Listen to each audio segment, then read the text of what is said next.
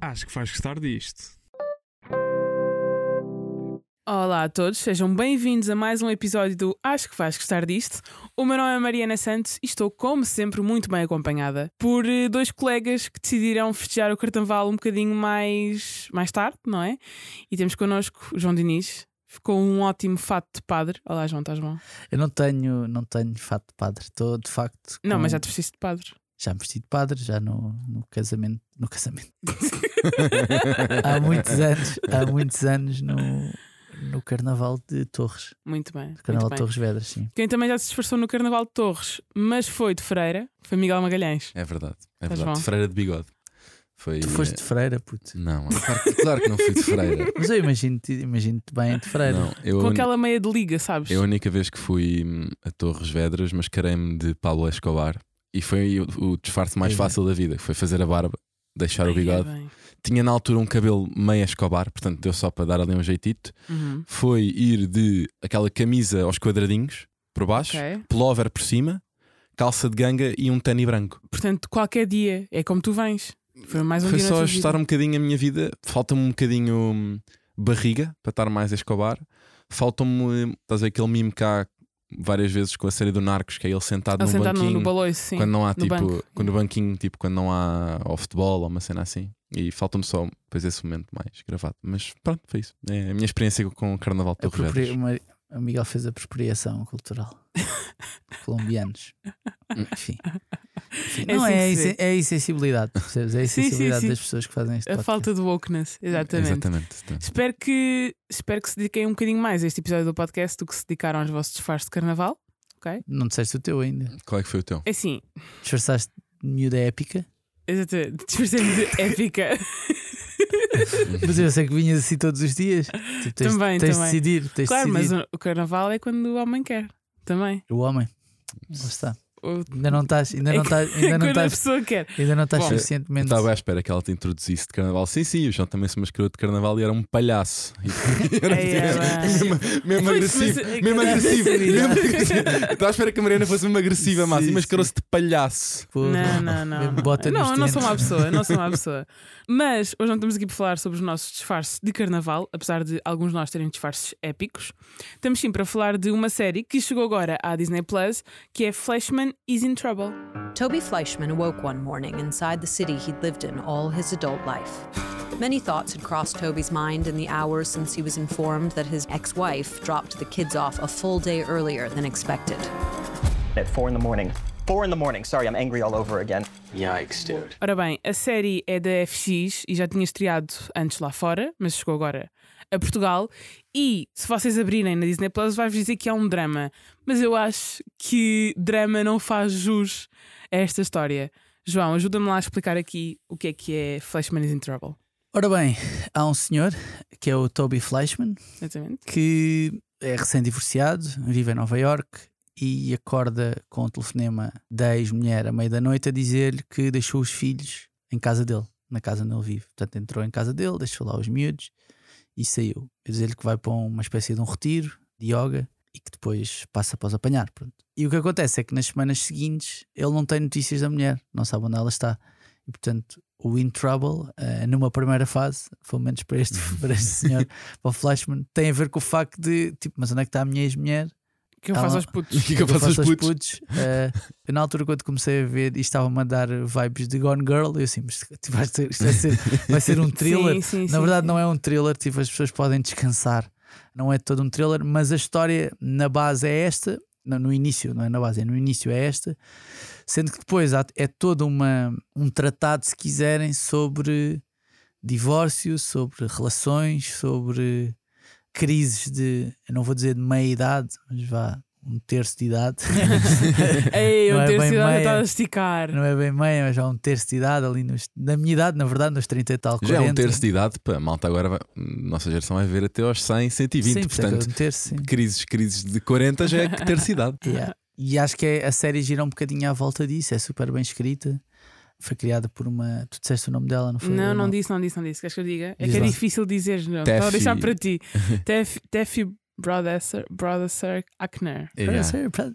Taffy Very- Brodesser Ackner. Exatamente. que é uma jornalista do New. York Times e que já tinha escrito um, um livro com o mesmo nome, que foi um grande sucesso na crítica, principalmente, e que agora vê esse livro adaptado para esta série. Só, só mais algumas curiosidades sobre isto: que é a série tem oito episódios e os realizadores são vários realizadores da série. Dois deles realizaram episódios do Succession e do We Crashed, e dois deles realizaram um dos filmes de culto mais importantes, se calhar, dos últimos 20 e tal anos, que é o Little Miss Sunshine. Que é Muito um- bom. oh, pá, que eu acho que é um filme muito giro, com o Steve Muito, Carell muito e etc.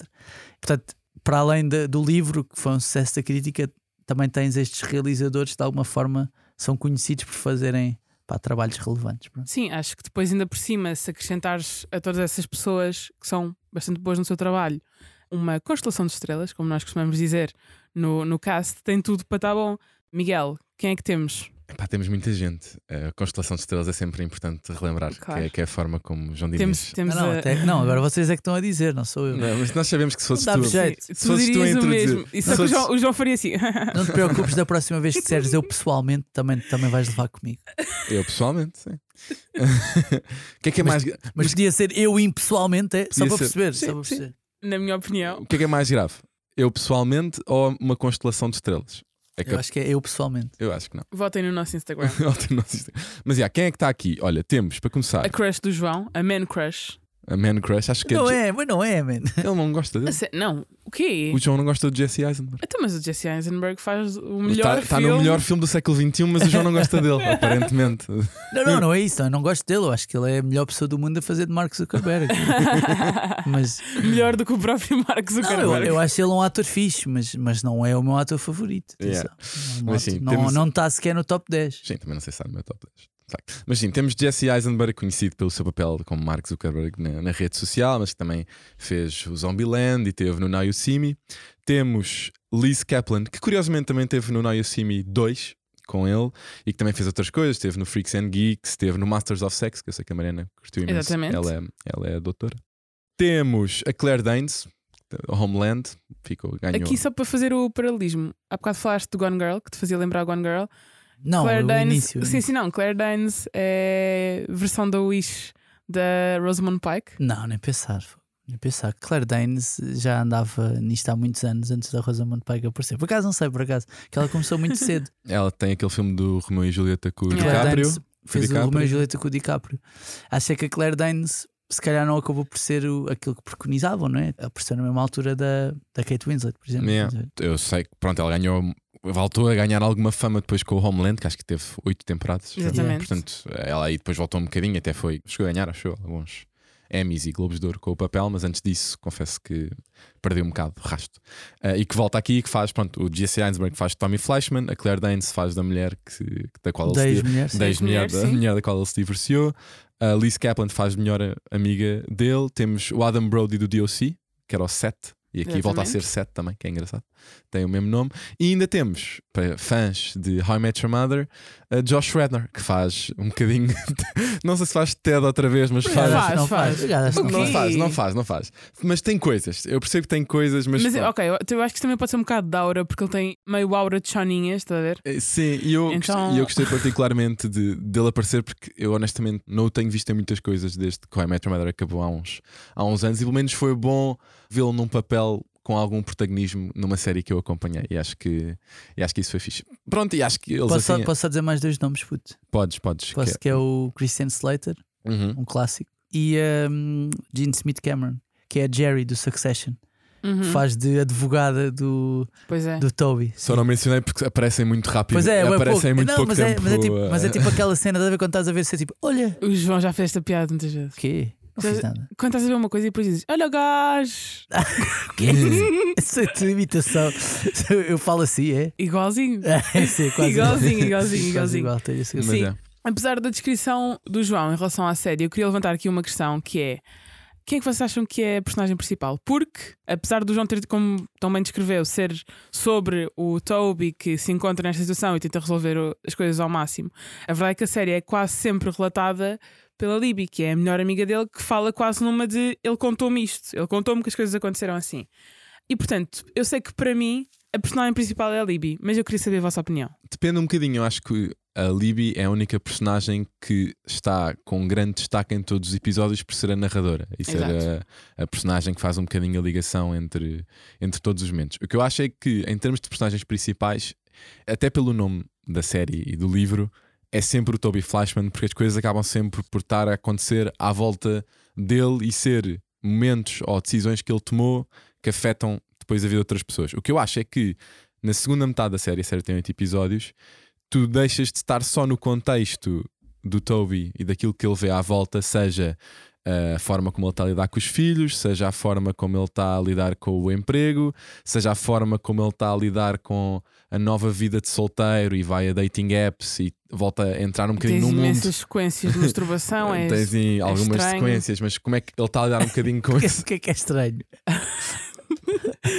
Pá, porque em certa parte Não, é que apeteceu-me entrar na é que série e dizer tua- assim. Onde é que está a tua wokeness? Mas imagina, apeteceu-me entrar na série Que e é, dizer a tua "Putz, wokeness é, desenhas a que linha isto." na masturbação? Desenhas a linha na Não, masturbação? não, não. Acha que tipo, se és um gajo 30 e tal anos, a dating apps, a falar com miúdas, miúdas, seja com raparigas, com mulheres, whatever, putz, já se calhar não precisas, está com a direita. Não precisas. Podes ir, podes ir, há mais mundo lá fora para conhecer. Mas o gajo orientava-se, ele orientava-se. Sim, sim. Até acho que orientava-se demais. eh, O quê? Não. Achas que não? Não, orientava-se muito por videochamada, mas isso era sinistro. Sim, sim. Sem querer fazer julgamento. Sim, sim. é que a kinkiness né, das pessoas é. Sim, é, não julgo, mas, mas pelo menos a forma Sim, como há está até, há é até uma estranha. cena, há até uma cena na série que é quando ele ele está num semáforo, não é? Passa por uma mulher e diz eu conheço a tua cara de algum lado e depois lembra-se que tinham estado os dois a masturbar-se via videochamada Videochamada. e ela depois tipo ela vaza ele não. também. Ela vaza ele também. Ah, Mas acaba. é, mas é, pronto, e o que eu estava a dizer é que na primeira metade é muito mais focado nele. Acho que na segunda o que acontece é que torna-se mais um exercício de reflexão sobre pessoas que estão naquela fase da vida dele, entre os 39 e 40, e dá-te só mais contexto entre as personagens que estão à volta dele. Ou seja, Yeah. dá-te mais contexto sobre a personagem da Libby e o que é que também se passa com o casamento dela e a forma como ela até olha para aquilo que foi ou não foi a carreira profissional dela. Dá-te alguns sinais sobre o que é que é a vida também do amigo. Do terceiro amigo do grupo Sim. deles, que é a personagem do Adam Brody, a forma como ele aparentemente leva uma vida melhor que a deles e é muito mais animada, mas se calhar não é tanto assim. E, que é uma coisa que não vês tanto na primeira metade, dá-te finalmente algum contexto sobre o que é que de facto aconteceu à mulher dele para estar desaparecida durante tanto tempo e não dar rastro. Que, que eu acho que esse episódio onde eles fazem isso é se calhar o episódio mais forte da série toda, ou desta, acho que vai só haver uma temporada, porque só há um livro, mas da, da série toda, porque percebes de facto que tiveste não sei quantos episódios a ver as coisas de uma perspectiva e de repente tens outra completamente diferente. E nas séries nem sempre tens isso. E acho Sim. que, acho que, portanto, se tiveres que dividir em protagonismo, eu acho que na primeira metade é o Toby Flashman, na segunda é um bocadinho mais dividido entre ele e a personagem da Libby, que acabas por, por conhecer um bocadinho O que é melhor. que tu achas, João? Eu acho que o Flashman is in Trouble pode ser aplicado ao Toby Flashman, mas também pode ser aplicado à Rachel Flashman, porque a Rachel, a mulher do Toby, não é? A ex-mulher, neste caso, adotou o nome dele, criou uma agência com esse nome, portanto o Flashman is in Trouble, principalmente porque, como Miguel disse, nós no sétimo episódio, no penúltimo episódio, percebemos o que é que leva a Rachel a deixar de dar notícias, na verdade. Sim, sim. E portanto, o Flashman eu acho que é, pode ser tanto para a Rachel como para o Toby. A personagem principal, eu tenho tendência a dizer que é o Toby, só que o ponto é. A história no final do dia, não sei se é sobre ele. Yeah, estás yeah. Sobre Tipo, o é. Toby. Acho que é muito sobre a Libby, porque é no fundo a Libby à procura de respostas e ver à sua volta. É ela que faz O o, que é a exercício de pensar sobre qual é que é a forma certa Yeah. de olhar para isto. Sim. Não é, não é Sim. o Toby, né? E eu acho mais do que isso, e mais do que a história sobre como é que eles vão resolver estes problemas que estão a surgir na vida do Toby. Eu acho que mais do que isso, eu senti, no meu caso pelo menos, que a série era quase um exercício de empatia. Um exercício de tu saberes gerir quando os teus amigos e as pessoas à tua volta estão a ter crises e como é que tu vais julgar isso. Porque no primeiro episódio temos uma Libby, quando sabe que a Rachel desapareceu, a dizer tipo. Nunca confia nessa cabra, sempre me cheirou esturro. E depois, tipo, mais para o fim, já tens ela a dizer: pá, ela não está a passar bem, ela precisa é que tipo, tu estejas lá para ela e que tu a ajudes e que não faças isto sobre ti porque de repente ela te deixou com os miúdos uns dias, pá, ela está a passar mal. Ou seja, parece-me quase um exercício mais de como é que eu não exijo às pessoas à minha volta que estejam todas a 100% e como é que eu consigo gerir o facto de quando umas pessoas falham, outras têm de estar a compensar. E depois, no limite, também é um exercício sobre ela própria, sobre como ela está a julgar o que a Rachel fez ao Toby, mas depois ela está quase a fazer o mesmo ao marido dela, está a negligenciá-lo, está a tratá-lo mal, está a exigir que ele dê uma extra mile para compensar todas as falhas que ela está a ter. E portanto, para mim, no meu caso, achei que foi acima de tudo um exercício de empatia e de pensar, pá, yeah, estamos todos a tentar fazer o nosso melhor, só que às vezes isso é um bocadinho, um bocadinho menos. Também achei que era uma série que, dependendo de quem, ou até da proximidade que as pessoas têm com aquela situação, varia um bocadinho também a forma como tu vês, porque eles vão fazendo alguns flashbacks às vezes e tu, se calhar, consegues ver quando, com a nossa idade, ok, eu aqui estou a perceber, mas é difícil às vezes para mim, enquanto uma pessoa de 26 anos, estar a olhar para algum daqueles problemas e perceber só, consigo só se calhar a ver, ter alguma ansiedade de espero não ter, tipo, daqui a 15 anos, ter que estar a, a, lidar com isto. Mas de repente tu estás no dia a dia a ver uma coisa do género de será que eu eduquei bem os meus filhos? Será que eu escolhi a pessoa certa? Será que há alguma altura no meu emprego que aquilo que eu ganhar vai ser suficiente para eu me sentir ok? Ou o que eu estou a fazer ser o suficiente para me sentir Yeah. QB de, de realizado? Que é uma série de questões que eu consigo de certa forma pensar ou imaginar agora, mas não consigo tê-las vivido e saber se Yeah. decidi bem ou se decidi mal. E, e quando nós já falámos um bocadinho sobre isto antes, consigo perceber de para quem vir a série e tiver QB próximo daquela situação que faça pensar sobre ok, isto fez-me pensar sobre a educação que eu dou aos meus filhos, sobre o meu emprego, sobre a minha classe social, se quiseres, porque também é um, um ponto forte da série. E portanto, acho, que- acho que aí há uma discussão também a ter sobre como é que olhas para isso. Fez-te refletir a série, João. Fez-me refletir bastante, na verdade. Eh, porque. Foi boomer. Como é, que, como é que a série te fez sentir? Não, é pá, eu estou mais próximo da idade do, do Toby, Toby. e da Rachel e da, e da Libby. Até fiz 36 anos, portanto, eles estão ali na, nos 40. Portanto, já fez a tua reserva ali no lar Não, do não, acho que tem a ver com isso, mas acho que a série fez-me pensar na inevitabilidade e na irreversibilidade, acho que é assim que se diz, de uma série de coisas. Pá, quando nós não temos essa idade, não é? Yeah. achamos que tudo é renovável, que tudo é mutável, que tu te podes reinventar a qualquer momento. E depois há uma altura, eu eu não tenho filhos, né? mas, mas como é óbvio, tenho responsabilidades e, Sim, sim. e tenho uma pessoa com quem vivo e de quem gosto muito. Sim, mas, aliás, a série também é muito sobre isso, sobre tu não precisares de ter filhos Yeah, yeah, para yeah. ter algum tipo de compromisso na vida, não precisas estar casado para de repente teres algum tipo de papel Sim, necessário para apoiar sim, alguém. Mas acho que constatas que epá, tipo, as cenas já não são iguais, já não és um jovem, estás a ver? Tipo, Yeah. na perspectiva em que tu estás a associar muitas vezes o jovem a, a uma capacidade mais fácil de tu te reinventares, de mudares a tua vida, não sei o quê. Não estou a dizer que isto não é possível, de uma maneira geral, óbvio que é sempre possível tu mudares de vida aos 50 anos, mudar, pá, é sempre possível, só que o processo que te leva a isso demora mais, é mais ou é mais doloroso, ou sei lá, vocês também devem ter tido namorados quando tinham 15 ou 16 e não sei o quê, e tipo, e parece que o mundo está a acabar naquela altura, quando a, quando a coisa acaba, pá, e depois agora tu olhas para trás e pensas, porra, mas afinal não foi nada. Sim, que não era nada, nada. Yeah, a cena é que agora eu acho que já não é bem assim. Tipo, há, há mais fatores Yeah. a ter em conta e essa inevitabilidade, essa constatação de que pá, tipo, o tempo já não anda para trás isto é num instante. Pá, não vou dizer que me deprimiu, que eu não sou esse gajo, mas tipo, yeah, foi duro, estás a ver? Bateu forte. Foi duro perceber isso, tipo, principalmente para um gajo como eu que tem meio síndrome Peter Pan, gosta, gosta de achar que não cresce e etc.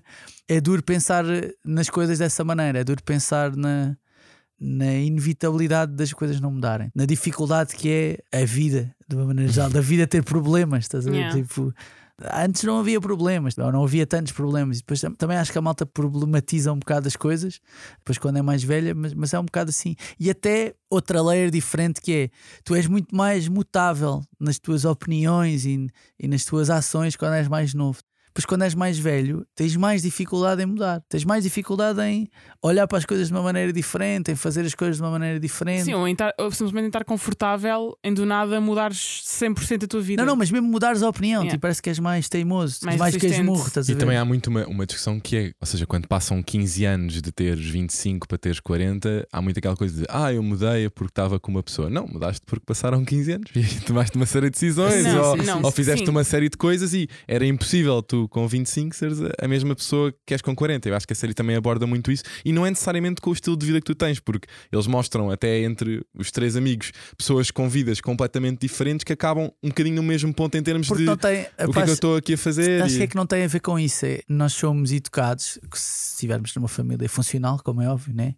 Nós olhamos para os adultos quando somos crianças como pessoas com imensas certezas, pessoas que estão a tomar decisões Sim, por tem ti cenas orientadas. e que têm as cenas orientadas. E a verdade é que depois, quando chegamos a essa idade, percebemos, porra, mas isso não é nada assim. Yeah, não, é, não é tão divertido como parecia. Enganaram. A minha expectativa quando chega à idade adulta é estava à espera de ser aquela pessoa, de ser como o meu pai, como a minha mãe, ou como pessoas mais velhas que tu Yeah. conheces, que tu aparentemente te parecem completamente orientadas e a tomar todas as decisões certas. E depois, quando chegas à idade, pensas assim, porra, mas ninguém está a tomar aqui. Certo. Sim. Das duas, uma, ou eu tenho um problema, ou eles também na altura também não tinham certezas. Sim.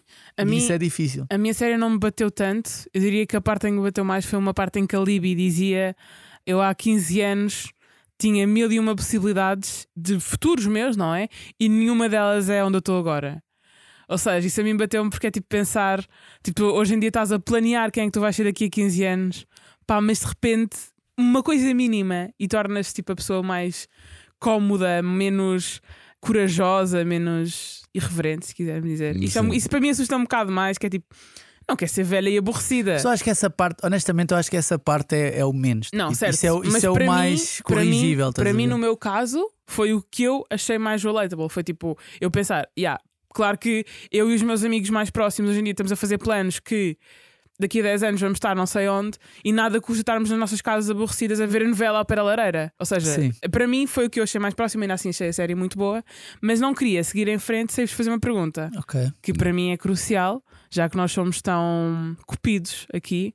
Queria-vos perguntar se acham que Libby e Toby clima ou não há clima? Não, honestamente achei que a Libby até teria mais interesse no, no set do Set? que no Ok. Toby. Sim. Ahm, por acaso não, não achei. Achei só Até que foi daquelas coisas que. Acho que o Toby não é, não é um tipo eh, empático. Sim, eu sinto Não só que isso. houve ali um, um- um certo momento, mais nos episódios do fim, em que, aliás, antes dela encontrar a, a Rachel, eu sinto que houve ali um pequeno momento tipo de género. Estou um bocado aborrecida na minha vida e os últimos dias que eu passei contigo para te ajudar foram claramente mais ocupados ou mais, tive mais entretenimento, por assim dizer, senti-me mais viva do que nos últimos anos da minha vida em que estava com o meu marido, com os meus filhos, só estressaram e portanto era só mais fácil eu ficar Mas aqui é- contigo. aí eu não senti que fosse romântico, eu senti que. E acho que eles até falam nisso num outro episódio, que quando eles eram mais, quando se conheceram na universidade, não sei o que, que a coisa podia ter eh, rolado. Yeah. Acho que depois a partir daí foi só. Até porque nós percebemos no início da série que eles tiveram tipo 15 anos sem, sem se falar, portanto é Yeah. quase como uma amizade que voltou a florescer. E eu sinto que é mais esse entusiasmo, tu de repente teres alguém que de certa forma tem algo, mais parecenças Sim, contigo do que a vida próprios- que tu tinhas. Eles É um- próprios dizem que o trair tu não traz porque queres estar com outra pessoa, traz porque queres sentir jovem, queres sentir vivo, não é? Portanto, tive- senti umas vibes disso, mas, mas bom, muito bem. Antes de avançarmos, só um pequeno momento musical que eu queria trazer, que é a música que passa no final do último episódio, que é o Total Eclipse of a Heart. E agora, de quem é que é? Bonnie Tyler, Bonnie man, Tyler, então, man. man, então. Não é a versão da Bonnie Tyler que dá, Pois não, não é, não mas é, eu não ponho é. a versão da Bonnie Tyler a dar. Não, Claro. põe, põe, põe, põe.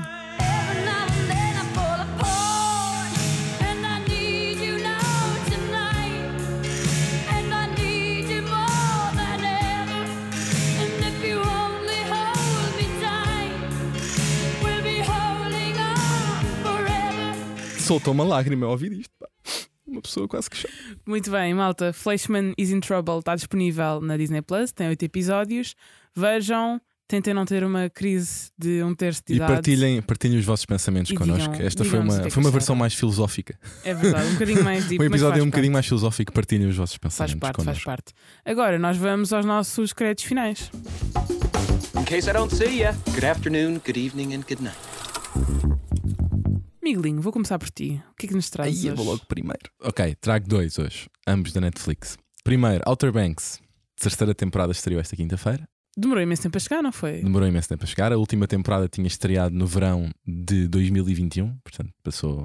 Outer Banks foi daquelas coisas que rebentou a início da pandemia, não foi? Eu sinto. Uh, sim, sim, sim. Início sim. Saiu, saiu uma temporada, alguns já em plena pandemia, em 2020, depois saiu uma no ano Yeah. seguinte e agora demoraram um bocadinho mais Eu sinto tempo. que fez, fez parte daqueles fenómenos iniciais. Sim, sim, sim. A, a série não é bem um teen drama, mas é mais uma série de aventura que tem jovens, que é ma- mais fácil dizer assim. Basicamente, na primeira temporada, para quem nunca viu, a série é um bocado uma, uma caça ao tesouro. Porque numa certa terra há aparentemente um barco que afundado que está perto, tem um tesouro gigante e os jovens vão um bocadinho à procura disso. Há um dos pais do jovem que supostamente tem uma série de provas e de pistas sobre como encontrar, eles vão um bocadinho à procura se encontram ou não, depois é uma questão para descobrirem. E a série em simultâneo com essa descoberta é muito também uma discussão entre classe social, e porque nessa terra há tipo dois grupos: há, um- há uns que são os Pogues, que é malta normal e com bom senso, e depois há os Cooks, que é malta super privilegiada e que não tem noção nenhuma da vida. E a série é também um confronto entre, entre esses dois grupos. Segunda temporada expandiu um bocadinho a cena para haver mais tesouros à descoberta, outro tipo de coisas. Nesta terceira, aparentemente, os gajos dão um salto gigante e vão mesmo à procura da origem do ouro e do Eldorado, que já deu uma série de, de histórias e até de filmes, portanto estou curioso para ver como é que vai. Eu já vi o primeiro episódio, portanto acho que vai um bocadinho nessa direção com novas personagens. Portanto, para quem acompanhou a série desde o início, acho que Tens crush na Sarah Cameron? Eu gosto muito da, da Madeline Klein, sim, né, como, como Sarah Cameron. Enerva-me um bocadinho eles continuarem a tratar uma pessoa por John B, porque sinto que nunca tu chamarias a ninguém John B. Chamas John, chamas B, chamas, chamas Johnny, tratar, alguém, John B. tratar alguém por John B acho que é um bocado parvo, mas pronto, passado três temporadas já aceito um bocadinho e pronto, e a terceira temporada está disponível na Netflix. A outra recomendação é a quarta temporada de Formula 1 Drive to Survive, que gosto muito. Spoiler alert, o Verstappen ganhou a última temporada, portanto, para quem não acompanhou a temporada, estou a dar spoiler, mas acho que para quem gosta de Fórmula 1 e já tem acompanhado a série documental, acho que não vai variar muito. tem uma variação esta temporada que é que, por norma, as temporadas estreavam sempre no fim de semana em que o campeonato também voltava e eles, eh, para esta temporada, decidiram estrear uma semana antes. Portanto, Ok. vou, é vou tipo assumir quase criar um tease. Vou assumir que querem criar um bocadinho uma distância, as pessoas estão a semana toda a falar sobre, sobre a temporada e depois o campeonato volta. Yeah. Portanto, vou assumir que é um bocadinho por aí, mas estou curioso para ver principalmente os bastidores da Ferrari, que vocês não sei se vocês acompanharam o campeonato, mas a Ferrari Não, houve uma série de episódios ao longo do campeonato em que a Ferrari fez cocó com os seus pilotos e eu estou curioso para ver os bastidores dessas decisões e do que aconteceu. Portanto, para quem, para quem gosta também, já está disponível não, não, não. a partir de Eu sexta-feira. tinha visto uma coisa qualquer no TikTok. O Daniel Ricciardo faz parte da. fazia parte da Ferrari, não era? Fazia não, fazia parte da McLaren, Da McLaren. E, e este ano, infelizmente, já não vai estar nos- no, grupo de pilotos que. Eu também não estava na Ferrari. Não, nunca teve Não teve na. Ferrari. Então, Não, olha, McLaren. Vi mal o TikTok, Vieste, viste mal o TikTok. Ele Vi fazia parte muito- da McLaren e pronto, e não teve uma temporada espetacular. E agora, para a próxima temporada, vai ser um piloto de reservas da Red Bull. Tenso, tenso. Tenso. João, vais ficar para o fim, está bem? Que é Tá para bem. guardarmos os últimos minutos para ti. Eu, para os meus créditos Vou dar o finais. melhor para o fim, sim. É verdade, para acabarmos em bem. Para os meus créditos finais, eu trouxe duas coisinhas também. Uma delas foi: fui ao cinema ver Babylon, o filme, que não é um dos grandes filmes nomeados para os Aguentaste Oscars. 3 horas no cinema, Mariana? Sabes que isto depois de ver o Avatar? oh, meus amigos, depois de ver o Avatar 2, Estou por favor, tragam, tragam É que tu, por norma, é tipo mais de 2 horas já, já não é para ti. Não, mas é porque não vi muitas cenas de guerra, está Ok, a ver? Muitas ok. guerra- cenas de luta, então via-se bem até. Ok, ok, ok. E olhem, gostei muito, apesar de não ser dos filmes que está hum, na berra para os Oscars. Tínhamos tido um feedback super bom de pessoas que nós conhecemos que já tinham visto o filme. Pá, eu acho de facto o filme está muito bom. Não sei se vai para os meus favoritos, mas é porque eu ainda estou com esperança que venham aí coisas muito boas. Mas gostei muito, só tenho duas coisas a dizer. Margot Robbie, aquela mulher não consegue estar mal. Ela nunca está mal, ela é incrível. E novidades? Ah, pá, e Brad Pitt de, de bigode. Estamos a brincar, não é? Isto é para uma pessoa ficar fraca. A pessoa ficou Já fraca. tinhas- tu já viste o Inglourious Bastards? Já, já, Pronto, o já, já, aí já. Calhou o bigode. River Dirt. Pá, River Dirt. que homem, que homem. Gostei muito. O filme é uma espécie de crítica à indústria do cinema, a Hollywood, não sei o quê. É, é engraçado, sem nos dizer que é suposto ser engraçado.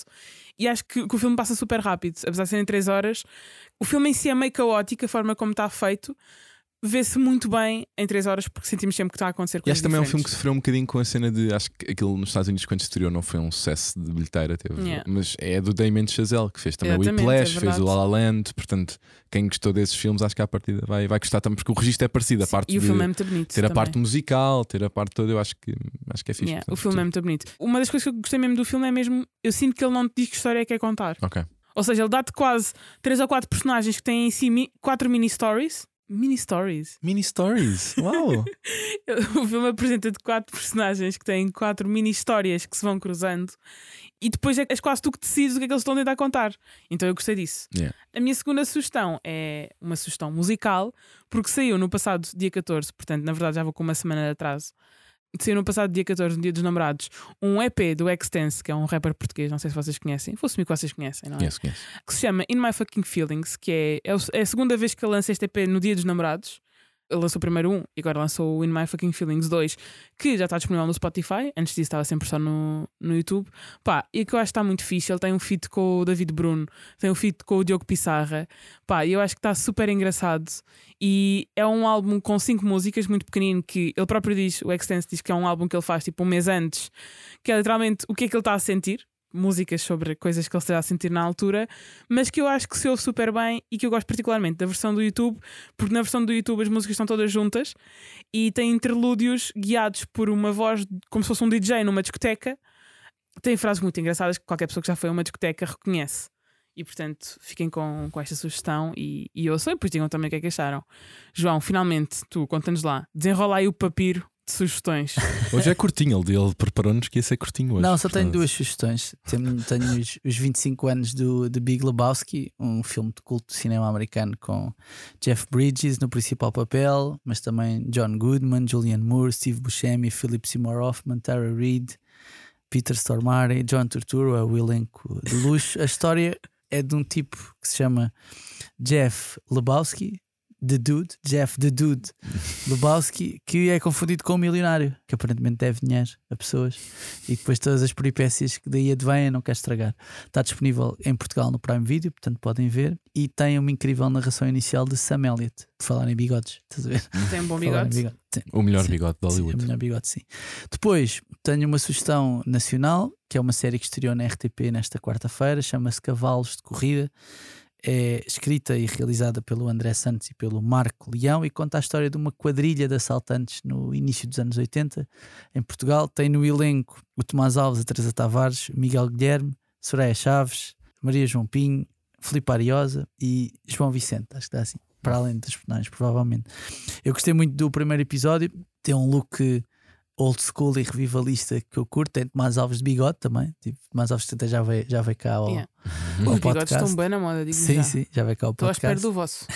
Já nós tínhamos prometido, Ted Lasso. Ted Lasso. A gente vem de bigode. E eu gosto desta ideia de, dos assaltantes. Acho, acho piada a forma como eles estão a tentar construir a história, porque o primeiro episódio começa, parece-me, quase pelo fim daquilo que deve ser a série, Uhum. e depois voltamos atrás para perceber como é que aquelas pessoas chegaram até ali. A única coisa que me surpreendeu foi eu estava à espera que uma série chamada Cavalos de Corrida tivesse a Uh. música Cavalo. Se calhar é, é a TVI fez-nos isto, né? com as suas novelas. Yeah. Estava à espera que uma série chamada Cavalos de Corrida tivesse o clássico Cavalos de Corrida do HF no genérico. Não tem, na verdade Sim, não é tem. tipo olhos d'água, Oh, tinha os olhos d'água. Yeah. O tempo de Uh, Em viver. selvagem, Tempo de viver tens Susana Félix. Isto é muito específico. pode ser, mas eu acho que foi a última novela que eu vi. Por isso é que eu me lembro que Tempo de Viver tinha Susana Félix. a única Não. mulher, Anselmo Ralph. Yeah. Não se faz essas coisas, há ficção portuguesa. Sim. Epá, e estava à espera que tivéssemos o HF, mas como não temos na- no genérico, se calhar podemos ouvir aqui, pode ser. Podemos. Vamos ouvir um bocadinho dos cavalos de corrida. Agora,